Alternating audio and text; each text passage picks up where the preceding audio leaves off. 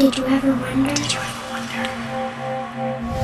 I do. Did you ever wonder why the sun always rises, but the stars never fall? Why dry land is never satisfied by water, and why fire never says enough? the wonder of does God learn, right? I mean, there's a interesting question as God kind of walked with me that through that one this morning as I was pondering, you know, you would think that God knows everything. So how does it exactly work that the letter lamed in Hebrew has to do with loving and learning? And I know how much I love to learn and, uh, even the idea of being able to teach means that you must love to learn. And and clearly, um, if if we're made in God's image, then somehow or another He must love to learn. So that begs the question. You know, what does God need to learn if he already knows? it? You know, you would think he knows everything. Um, and exactly, I don't know how all this works, but these are the, some things that came to me as I began to pray about this and push into it as you know, one of the things that I have been doing is, you know, translating the Gospel of John in to from English to Hebrew, and uh, I spent a lot of time on the second verse of that yesterday and trying to understand how exactly all that relates to what I'm what I'm studying. And I was enjoying my learning when I came across this question in my mind, and so I asked God the question, and He kind of brought it back to my mind that you remember that in that uh, famous, somewhat somewhat scary passage in Matthew chapter 7, verse 23, where uh, Jesus says, You know, depart from me, I never knew you. And so, that, you know, if you back into it from that statement, you go, okay, well, there's something that Jesus obviously did not know. He, he did not know these people. And, and so clearly, one of the things that God must love to learn is about me is about you. And, and, and I began to ponder that and think about it. And I, I thought about how at, at times my children close themselves off and I can't seem to break through their, I don't know, shell, their mask, whatever you want to call their pose that they're going through. And you're not getting through to what's really going on. Certainly, I've experienced that with my wife as well, where she's not being truly open to me. And so it's hard to know, right? and so as I began to think, wow, this is this is a really interesting thing that God loves to learn from when we're open and like when our kids open up to us and share how they're really feeling, how they're really hurt. Well, what I went through this morning when I got up is our beloved dog Corgi, which was my father's dog and my mother-in-law's dog, who both uh, went to be with the Lord in the last few years. And now Corgi is 17. And this morning, when he went to get up, um, he was yelping and screaming because he could not um, get his legs to work the way they should or his hips to work the way they should.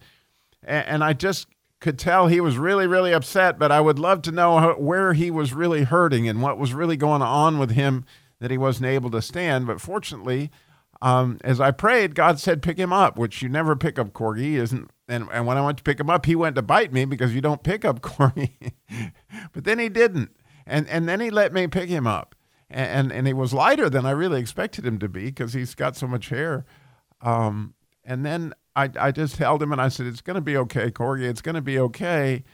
And I could feel him just relax, and and it was if my father was coming. You know, uh, my father always said that Corgi loved me, although I never really sensed that a whole lot. But I could tell that Corgi responded to me as if I was his master, and he actually did relax. And somehow or another, he knew it was going to be okay. And as he relaxed, apparently his joints relaxed.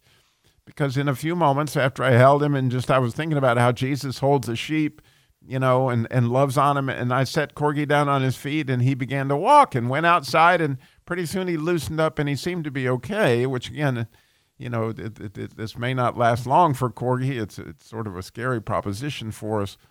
But I was thinking, you know, if I could just relax in the master's arms like that, let him know where I'm hurting and so that he can get me back in joint, right? And and what a neat thing as I began to think God loves to learn. What does God love to learn about? He loves to learn about us. And in order to do that, I guess that requires deep prayer.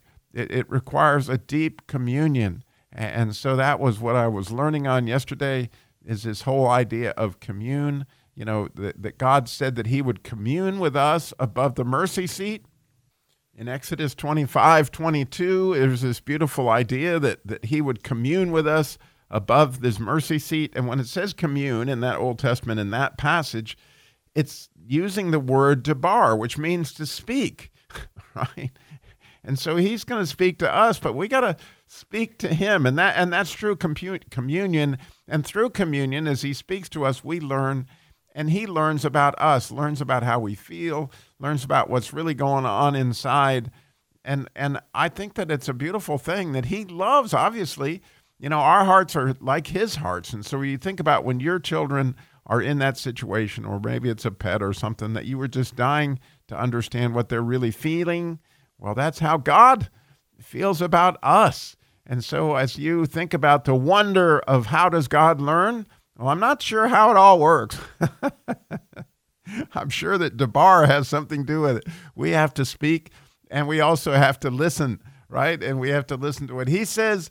And interestingly, you know, we get a chance to speak what we're really feeling because that's what God wants to know is what really is coming from our heart, which is what that word heart begins with a lamed, which is that whole idea that what we're talking about today. The lamed is the letter that has to do with loving and learning. And you love to learn. And again, because you learn, you can then teach because you love to learn this stuff. Well, very cool to think that God has that same capacity and, and He looks at His kids with that same huge desire because He really, really wants to get to know you. Thanks for listening. Do you ever wonder? Did you ever wonder? I do. I do.